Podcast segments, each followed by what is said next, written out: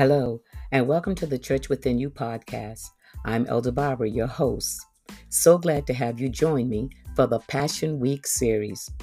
There are several events surrounding the happenings of this week. I hope you have a chance to listen to each of the daily events that took place during this important week of Christianity. Please share with me your thoughts. Now, let's sit back and take a listen.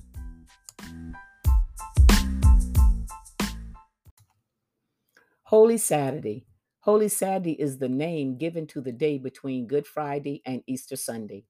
Some Christians recognize Holy Saturday, the seventh day of Holy Week, as the day on which Jesus rested from his work of providing salvation.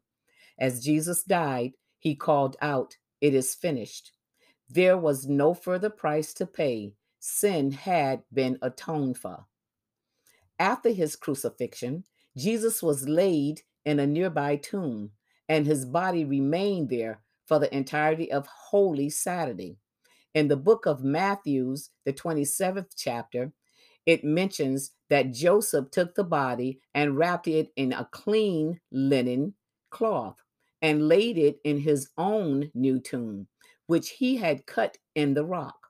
And he rolled a great stone to the entrance of the tomb and went away. Churches that celebrate Holy Saturday traditionally do so by observing a day of sober reflection as they contemplate the world of darkness that would exist without the hope of Christ's resurrection. Indeed, without the resurrection of Christ, we would be in dire straits.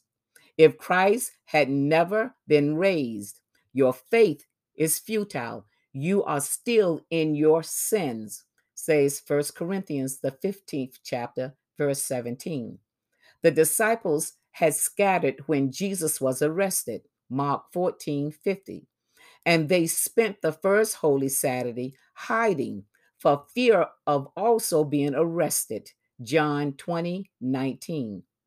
The day between Christ's crucifixion and his resurrection would have been a time of grief and shock as the stunned disciples tried to understand the murder of Jesus, the betrayal of Judas, and the dashing of their hopes.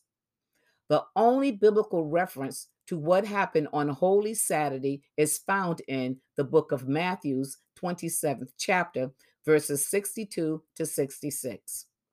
That reads, The day that is after the day of preparation, the chief priests and the Pharisees gathered before Pilate and said, Sir, we remember how thou an impostor had said while he was still alive, After three days I will rise.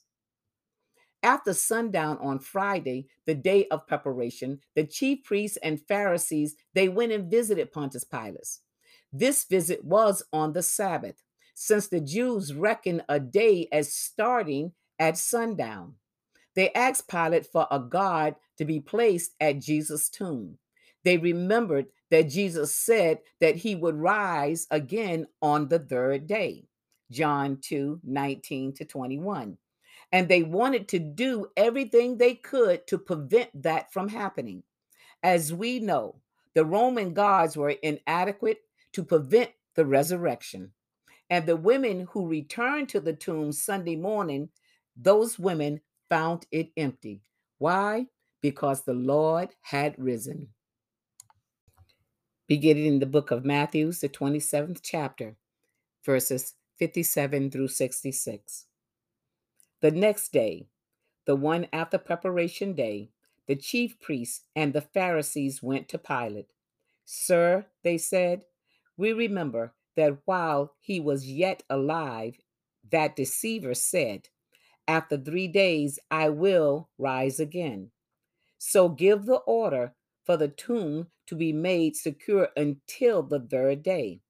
Otherwise, his disciples may come and steal the body and tell the people that he has been raised from the dead. This last deception will be worse than the first. Take a guard, Pilate answered. Go make the tomb as secure as you know how.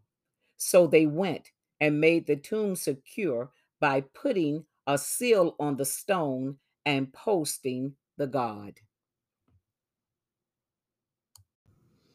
This closing out our Saturday events. Now prepare for closing prayer. Father God, we thank you for all of your blessings. I ask and pray, Father, that you will bless the hearer, the doer, as well as the reader of your holy word. These prayers and all we pray in Jesus' name. Amen.